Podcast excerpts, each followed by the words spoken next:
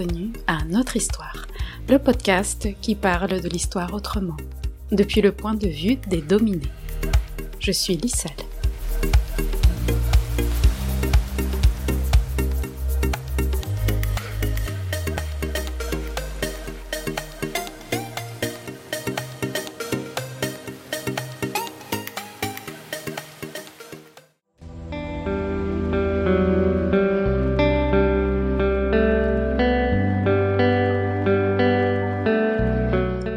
Indigènes de l'empire colonial français.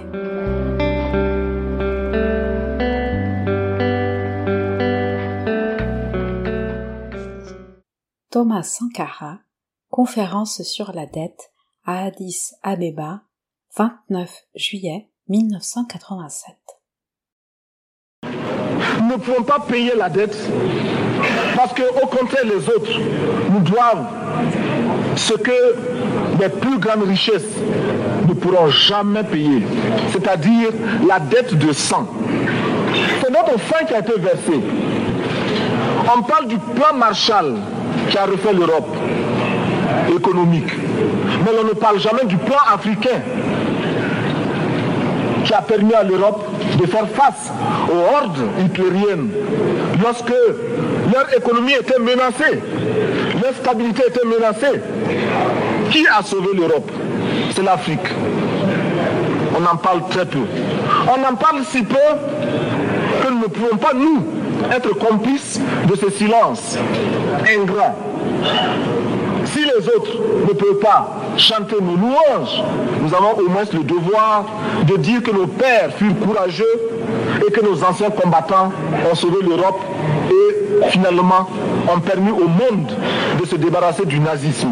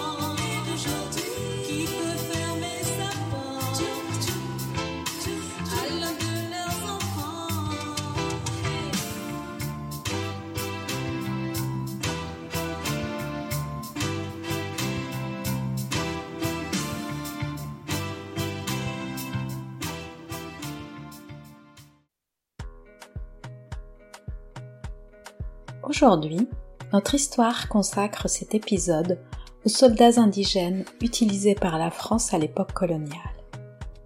Entre 1857 et 1962, des centaines de milliers d'hommes, africains dans leur grande majorité, ont servi de gré et surtout de force dans les armées impériales françaises. Durant la Première Guerre mondiale, par exemple, la France a envoyé au front 600 000 soldats, dont 172 000 Algériens venus des colonies. Ces soldats ont versé leur sang pour le pays colonisateur. L'armée d'Afrique perd ainsi 45 000 hommes durant le premier conflit mondial.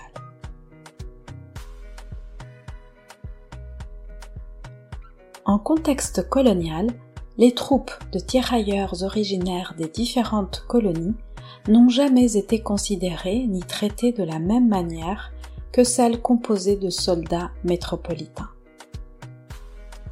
N'étant pas perçus comme des Français à part entière, ils ont été plus touchés par la violence des combats, les pénuries et le non-paiement des soldes. La reconnaissance de leur effort pour la France a tardé également.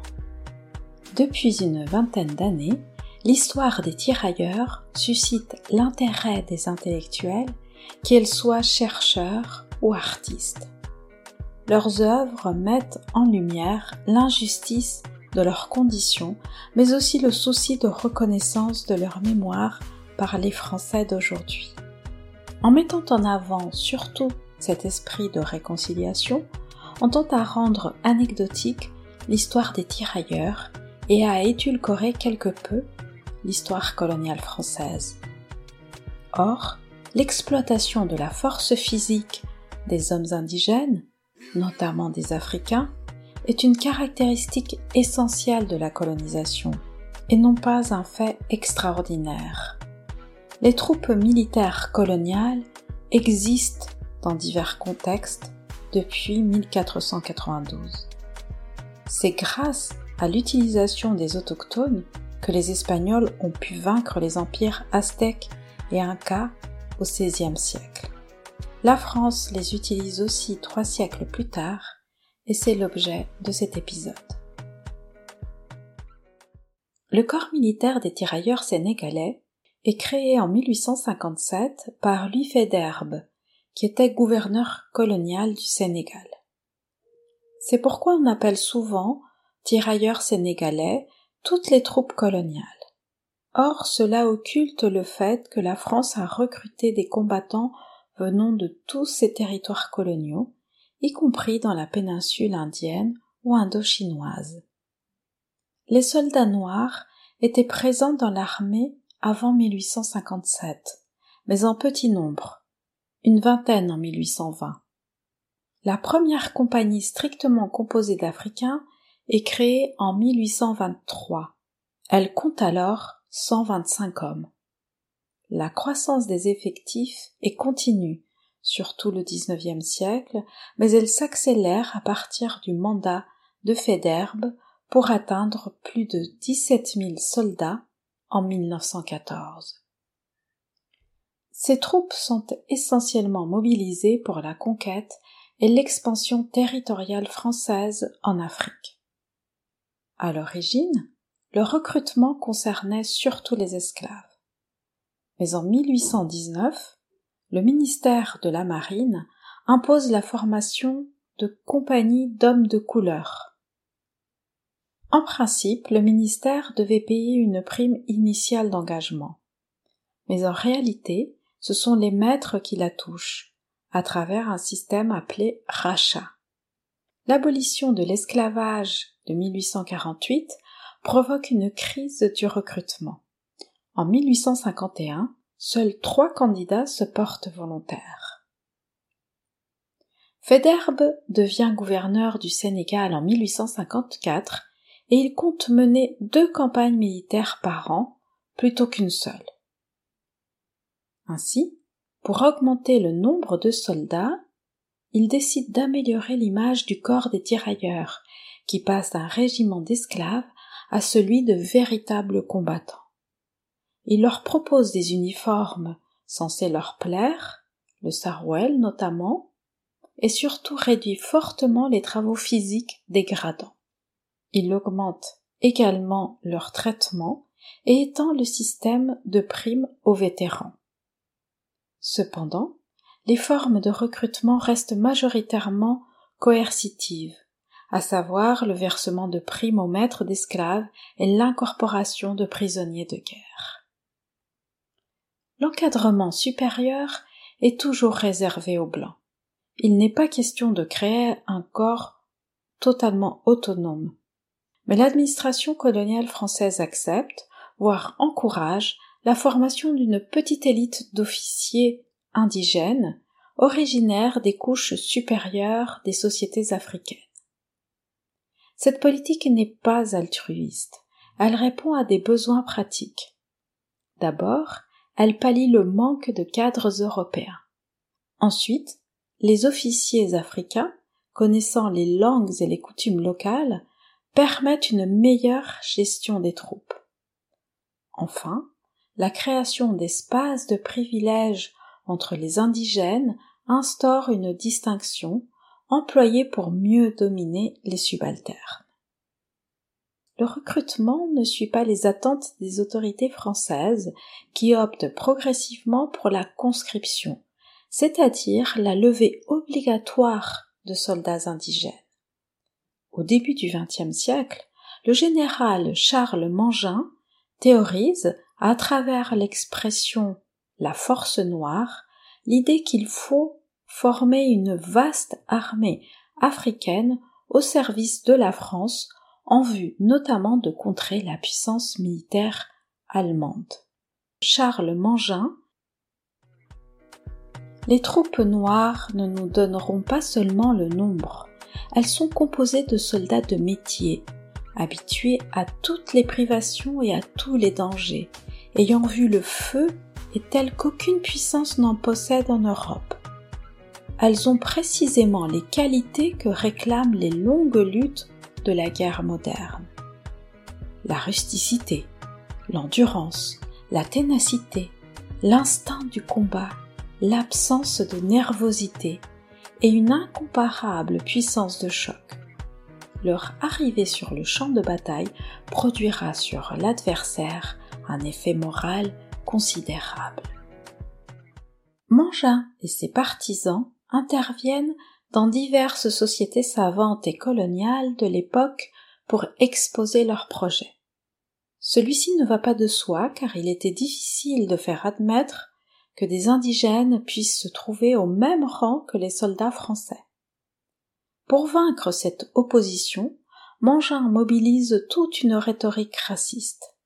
Différentes lois de 1912 à 1915 rendent le service armé obligatoire pour eux. À la veille de la Première Guerre mondiale, les tirailleurs sénégalais étaient déjà près de 18 000.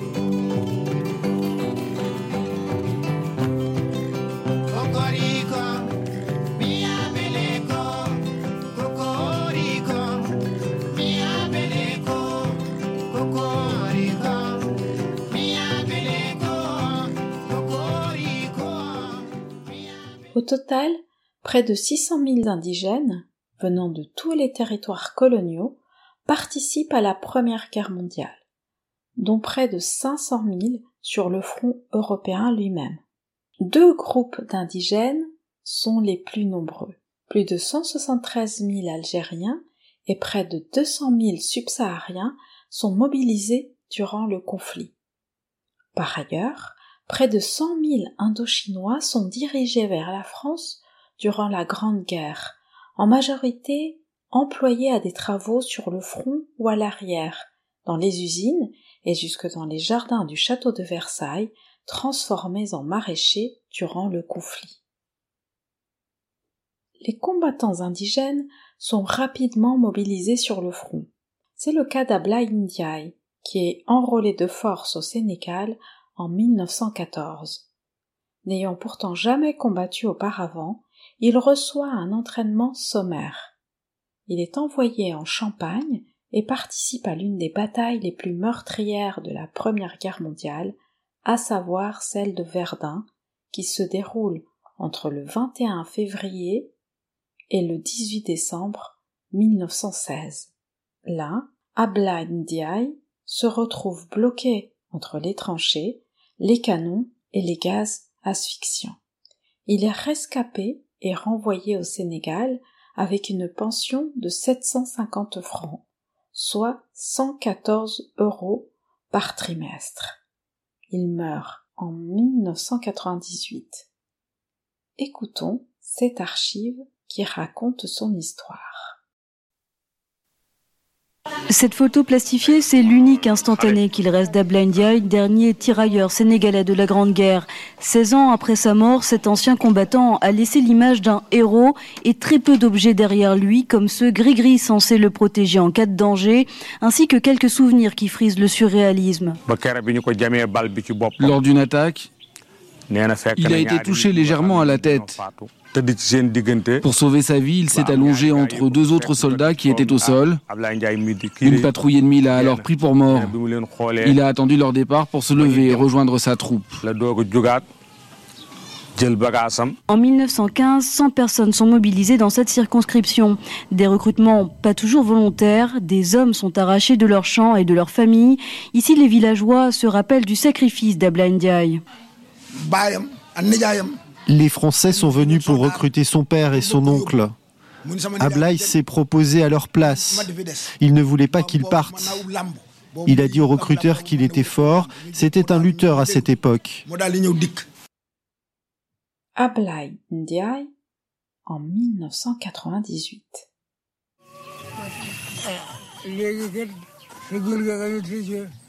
Un matin, on m'a réveillé pour me dire que mon patron, Sukundu, venait d'être enrôlé de force dans l'armée. Certains me disaient de ne pas m'en mêler, d'autres voulaient que j'aille me renseigner. Mais ma décision était déjà prise. Sans plus attendre, j'ai bridé mon cheval et avec mon petit frère, je suis parti chercher Sukundu. À mon arrivée, j'ai demandé où il était. Mais on m'a dit Tu es content, soldat, ou tu n'es pas content j'ai répondu. Comment faire pour être content Il s'agit de mon patron. Je ne peux pas croiser les bras et rester indifférent à ce qui se passe. J'y suis allé volontairement, et je n'avais pas le choix, car il avait été enrôlé de force. J'étais condamné. Comment faire autrement sans perdre ma dignité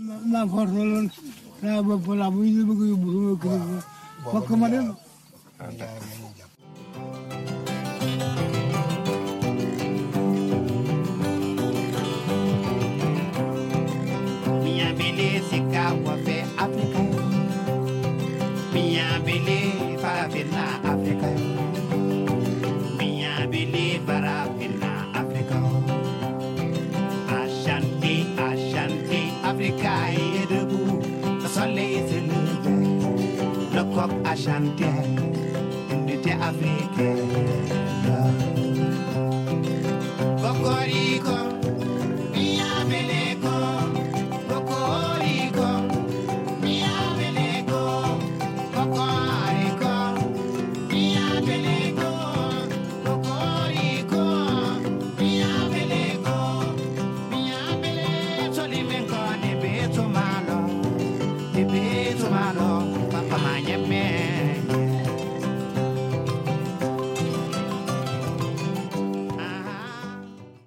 Selon l'historien Marc Michel, au total, les pertes auraient avoisiné 18,4%. Parmi tous les contingents coloniaux, les troupes subsahariennes sont les plus éprouvées par la guerre. Un homme sur cinq ne rentre jamais en Afrique. À cela s'ajoutent les problèmes posés par la démobilisation et les séquelles de guerre. L'arrivée du bateau Flandre à Dakar en 1919 nous en donne une idée. Il débarque au Sénégal avec 60 grands mutilés, 55 tuberculeux, 58 lépreux, 111 hommes atteints d'affections diverses et 94 aliénés. Au total, sur les 50 000 soldats renvoyés en 1919, 5% sont signalés comme malades ou blessés. Ces anciens combattants rentrent chez eux sans suivi médical ni psychologique. Par ailleurs, les compensations financières sont minces. En 1919, une loi institue des primes de démobilisation et des pécules pour les familles des soldats morts pour la France, mais son application est réduite aux seuls citoyens français. D'autre part, les autorités multiplient les formalités pour donner accès aux primes et pécules. Tout ceci explique la multiplication des révoltes dès février 1919.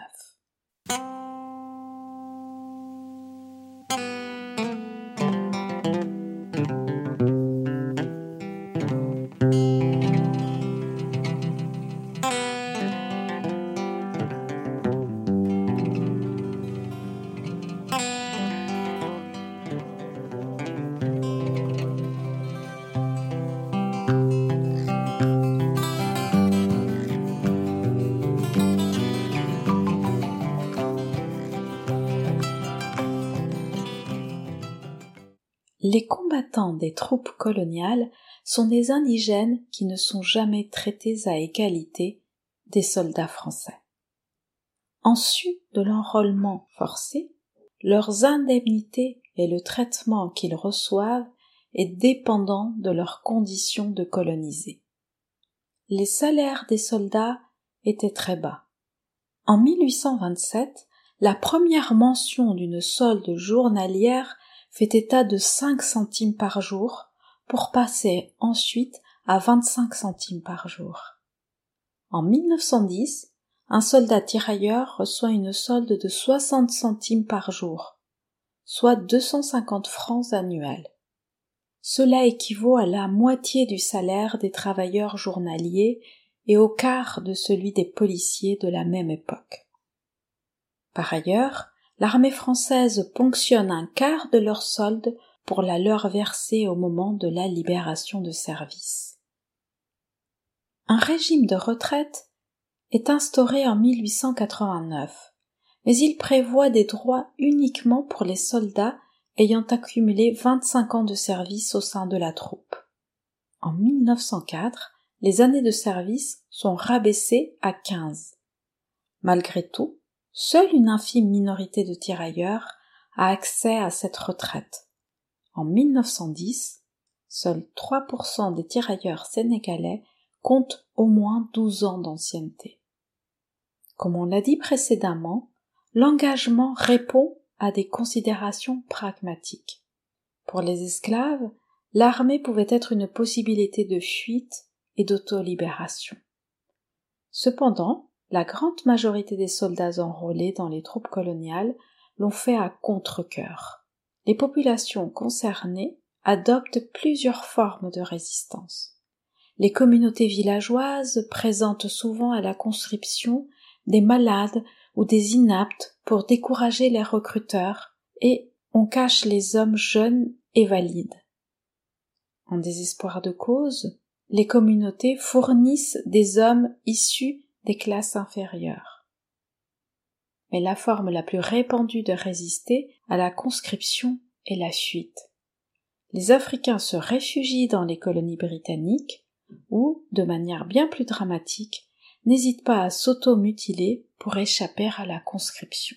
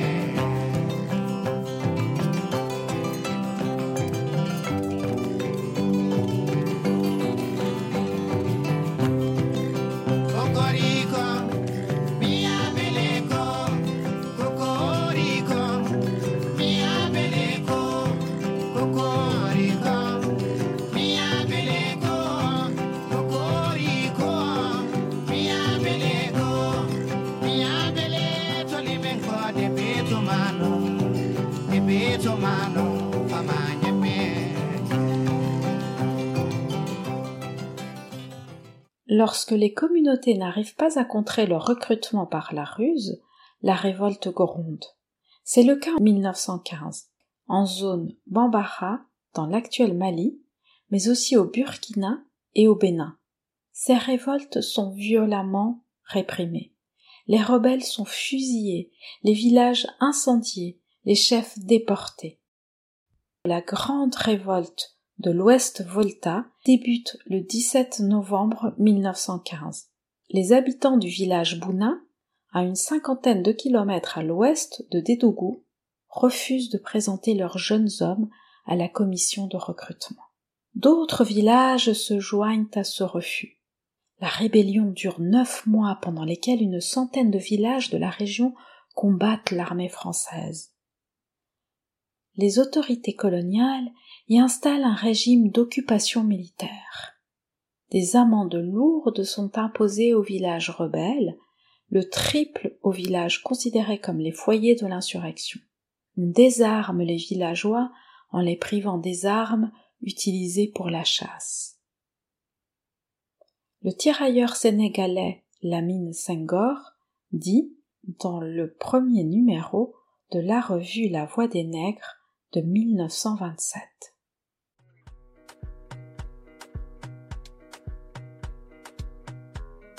Lorsqu'on a besoin de nous pour nous faire tuer ou nous faire travailler, nous sommes des Français. Mais quand il s'agit de nous donner des droits, nous ne sommes plus des Français, nous sommes des nègres. De fait, c'est ce qui se passe pendant la Deuxième Guerre mondiale. On connaît mieux la participation des Africains à la Première qu'à la Deuxième Guerre mondiale. Pourtant, l'exploitation de la force noire, comme on continuait à l'appeler alors, y est plus importante. Selon l'historien Miron Eschenberg, la France aurait recruté plus de 200 000 Africains noirs, soit près du double qu'entre 1914 et 1918. Et 12% des hommes recrutés seraient morts pour la métropole coloniale. Comme à la fin du premier conflit mondial, la démobilisation ne signifie pas la fin des peines pour les combattants des colonies. Pour les milliers de soldats mobilisés hors de leur pays d'origine, il faut être rapatrié. Ensuite, il faut entreprendre un dur effort face à l'administration pour percevoir sa solde, ses primes et pécules. Enfin, se réintégrer dans la vie civile après de longues années sur le champ de bataille n'est pas chose aisée. À partir de l'automne 1914, on assiste à un changement dans la politique militaire française, connue sous le nom de blanchiment. Les unités noires sont blanchies, c'est-à-dire que les soldats subsahariens sont retirés du front et remplacés par des soldats blancs. Officiellement, cette mesure répond à la prise en compte de la rudesse des conditions climatiques pour les Africains. Mais derrière ce prétexte, d'autres raisons peuvent être évoquées. Les rapports militaires signalent que les troupes africaines sont rebelles. Elles résistent et peuvent même se soulever. C'est ce que dit une note de la première division militaire d'infanterie du 7 septembre 1944. il est absolument nécessaire que les Sénégalais soient relevés au plus tôt, non seulement en raison de leur inaptitude physique en saison froide, mais aussi par suite de la mauvaise influence qu'exercent sur eux les grandes villes. Morale commence à baisser. L'annonce de l'armistice possible risque de provoquer des mutineries parmi eux s'ils ne sont pas rapatriés, au moins sur l'Afrique du Nord. Une autre raison est la volonté du général de Gaulle de faire apparaître les résistants des forces françaises de l'intérieur comme les libérateurs de la France. Les armées auraient été coûteux. On décide alors de dépouiller les coloniaux pour équiper les FFI, comme on l'entend dans cet extrait. Avait un Sénégalais devant lui c'est-à-dire un grand monsieur par rapport à nous. Et le Sénégalais s'est déshabillé en gardant le caleçon long. Nous, on a enlevé notre petit truc civil et on a remis le, pantalon, etc. Hein, du Sénégalais. On, ne voyait plus nos, nos mains. Ça me faisait mal au cœur parce que je me suis dit, ces jeunes-là qui n'ont pas fait d'exercice, qui n'ont rien fait, hein, qui vont se mettre à la bataille, comment ils vont s'en sortir? Et personnellement, je ne voulais même pas partir, moi je ne voulais pas laisser mes camarades, je voulais rester là. Aussi bien les journaux de marche et des opérations que les rapports des autres officiers français de l'armée ne, donnaient aucune explication vraiment valable des raisons de ce blanchiment. C'était toujours le problème du climat et tout. En fait, la véritable explication tient au fait que De Gaulle souhaitait que la France soit libérée par des soldats blancs.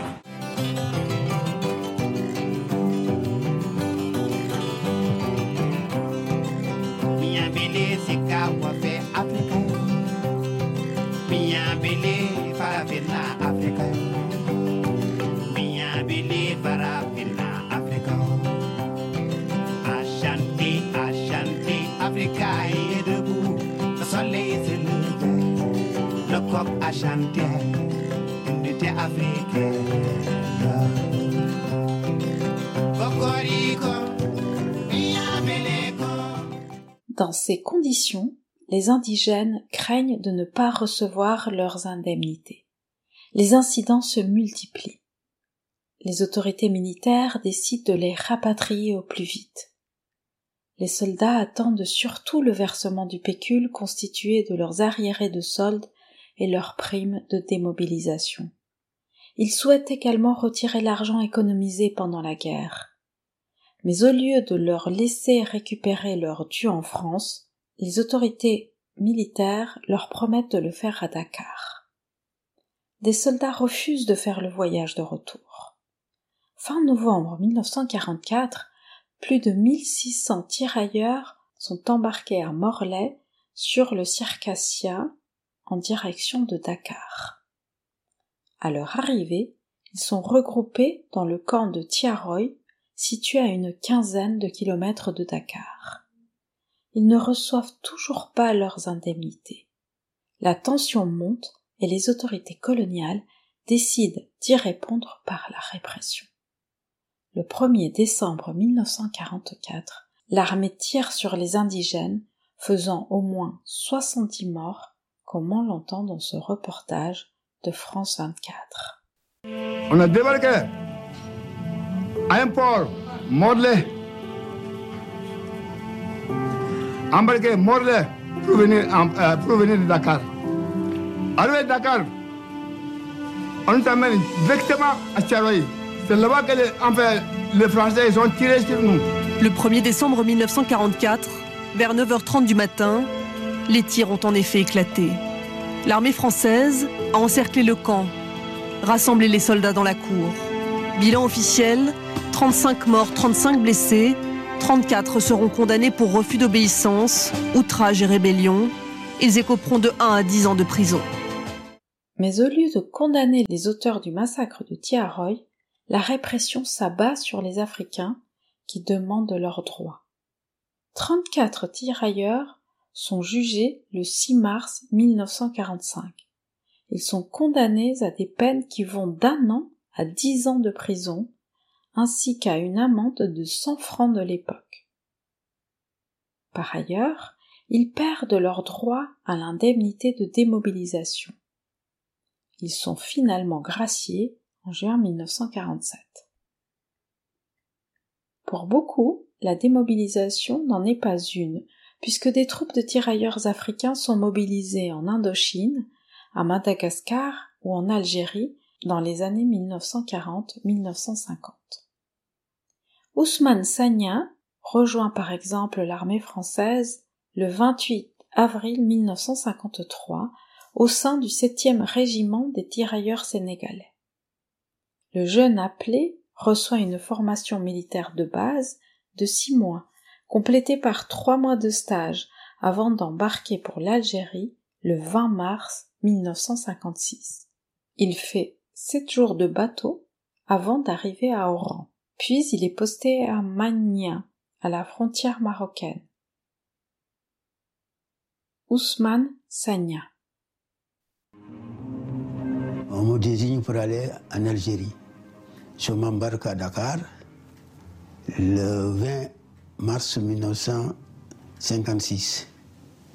De 56 en 57, on m'envoie à Alger pour aller encore faire un autre stage pour augmenter ma, ma. Chaque opération, alors euh, on partait dans les montagnes. Hein.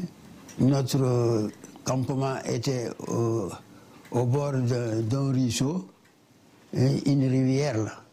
Alors cette rivière, c'est là-bas qu'on buvait l'eau, c'est là-bas qu'on lavait les linges, ainsi de suite.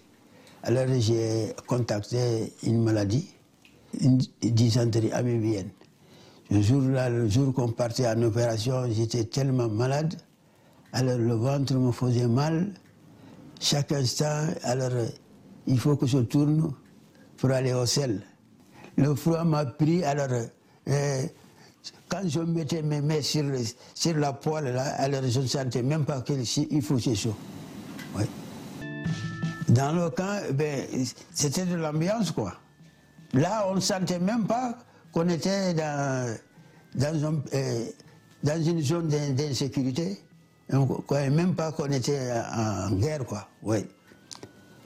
Alors, on racontait des, euh, ce qu'on faisait au village avant d'arriver au euh, temps de guerre, là. On oubliait tout, oui.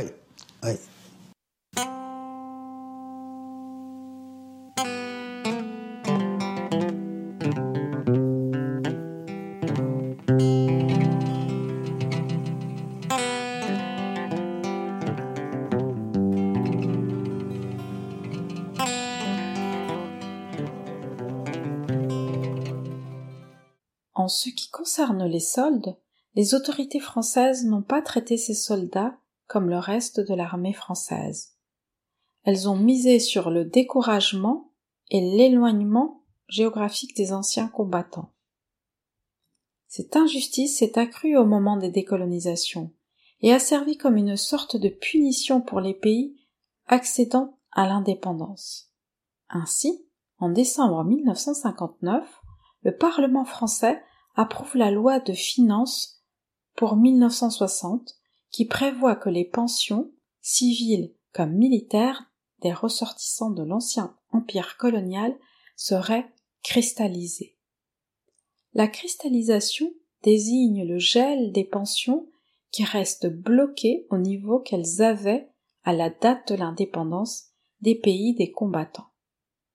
Par ailleurs, le changement de nationalité des tirailleurs provoque aussi le transfert à une nouvelle administration de tutelle qui est désormais celle des étrangers. Il faut attendre 2010 pour que le Conseil constitutionnel juge que les lois de cristallisation des pensions des anciens combattants coloniaux sont discriminatoires. Cette mesure est largement médiatisée en France, comme on l'entend dans le cas de Yoro Diao, tirailleur sénégalais naturalisé après 57 ans d'attente. Nous avons pleuré à l'intérieur du cœur. Parce que c'est une flamme qu'on devait raviver depuis longtemps. Étant volontaire dans l'armée, je ne pouvais rien refuser. Il fallait donc faire la guerre. On n'a jamais vu en France une inscription dans les mêmes que les travailleurs ont fait ceci, ont fait cela, ainsi de suite. Même sur les films, les travailleurs ne sont pas bien représentés. Il y a beaucoup de travailleurs qui sont morts ici pour la France. Beaucoup. Nous sommes venus en France le plus souvent pour essayer d'avoir nos droits. Nos droits, c'est d'être soignés. Nos droits, c'est d'être considérés comme étant français. La carte d'identité qu'on nous a donnée, c'est une valorisation. Le temps n'est parmi personne. Regardez 14, il n'y a plus rien. 39, ça commence à s'éteindre par petit feu. Mais vous croyez qu'on restera là? On restera là? Mais tout ça, là, nous sommes appelés à, disparaître. Mais il faut qu'il fasse quelque chose pour nous. Ou on pourra aller chez nous, rester tranquillement en attendant la mort chez nous, pas ici. Et eh bien, bien sûr, on va repartir voir la famille. nos, nos petits-enfants. Il n'y a que ce confort-là qui puisse permettre de vivre.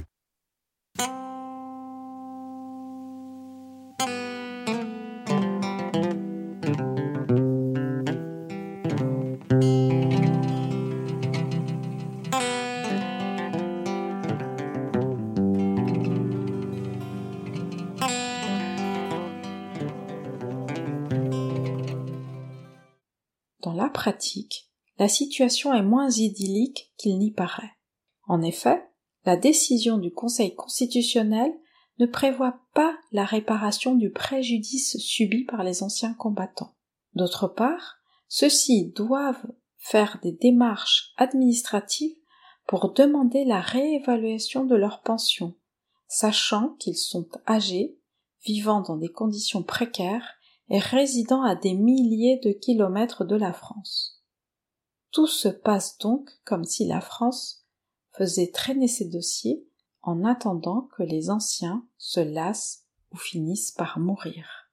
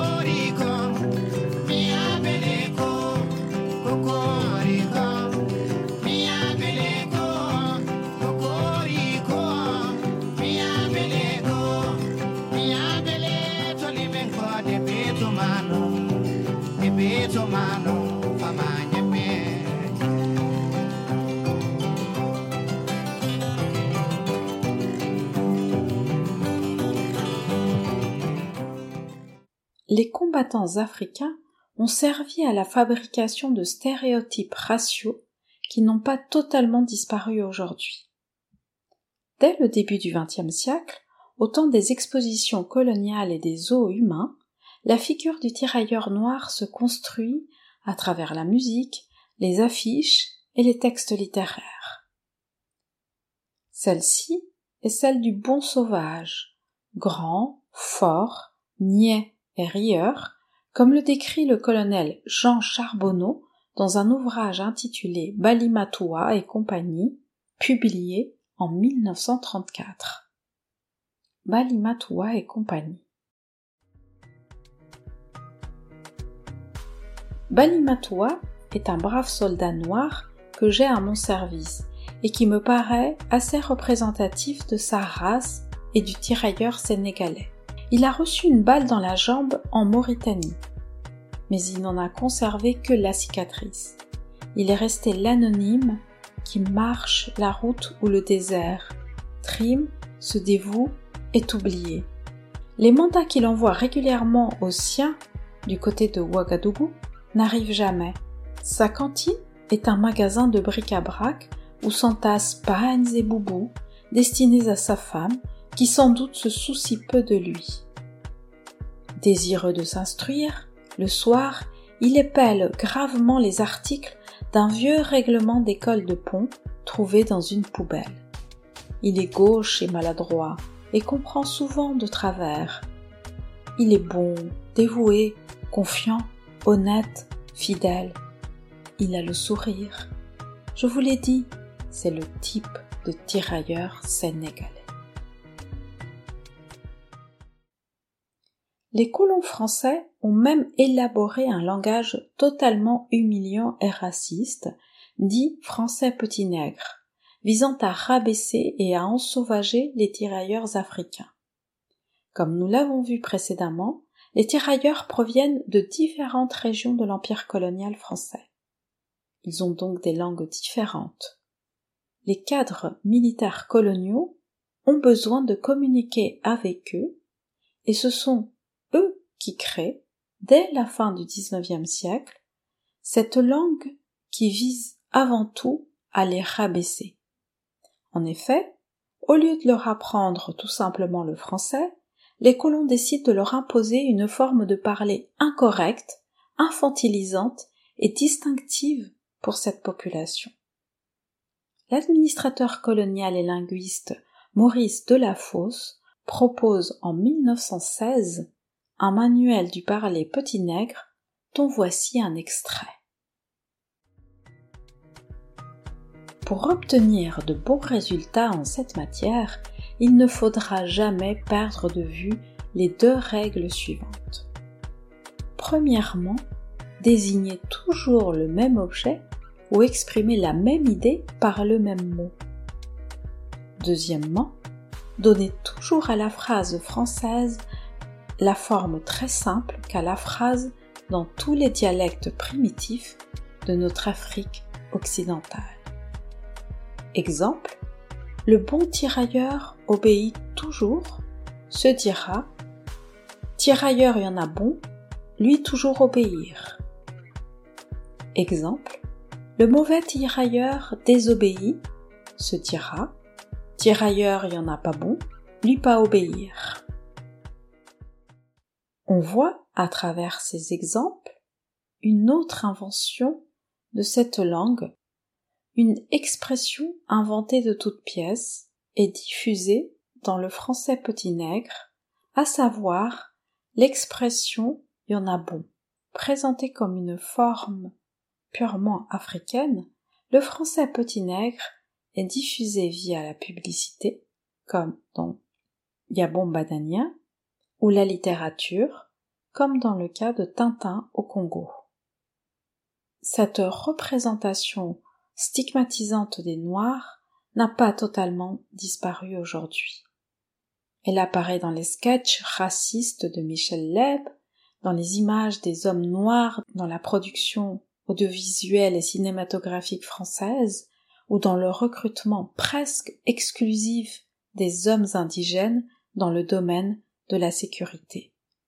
Le slogan Ya bon banania, emprunté au français petit nègre, et emblème de la marque du même nom, n'est définitivement retiré qu'en 2011 à la suite de la mobilisation de collectifs antiracistes.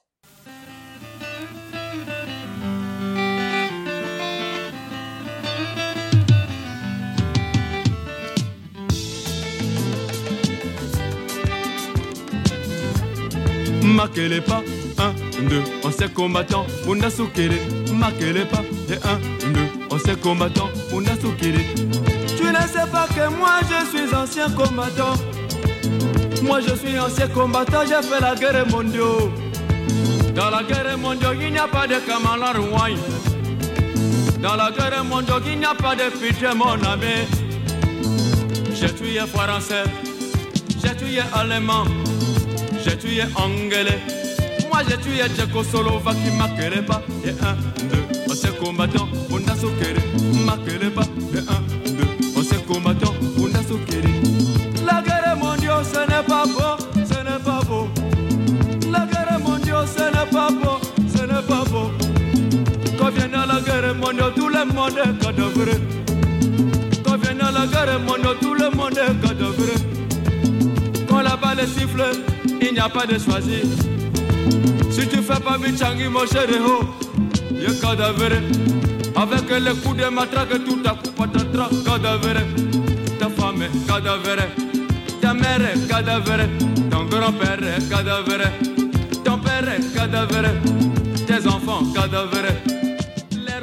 J'espère que cet épisode vous a plu. Si tel est le cas, je vous invite à en parler autour de vous et à le partager. Vous trouverez les références citées dans le descriptif de l'épisode. Vous pouvez également me contacter via les pages Facebook et Instagram de notre histoire. À bientôt.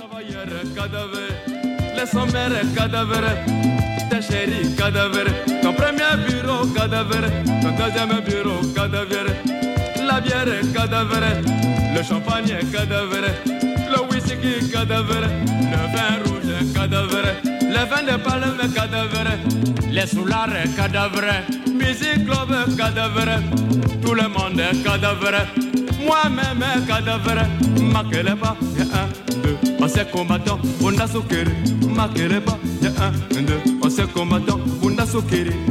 Pourquoi la guerre, pourquoi la guerre, pourquoi la guerre? La guerre, ce n'est pas bon, ce n'est pas bon. Quand vient dans la guerre, tout le monde a famé, oh. Le coq ne va plus le coquer, cocorico. La poule ne va plus le poulet, poulet les œufs. Le footballeur ne va plus le foutre, pousser le ballon. Les joueurs cadavres, les arbitres cadavres, le sifflet cadavre, même les ballons cadavres, les équipes.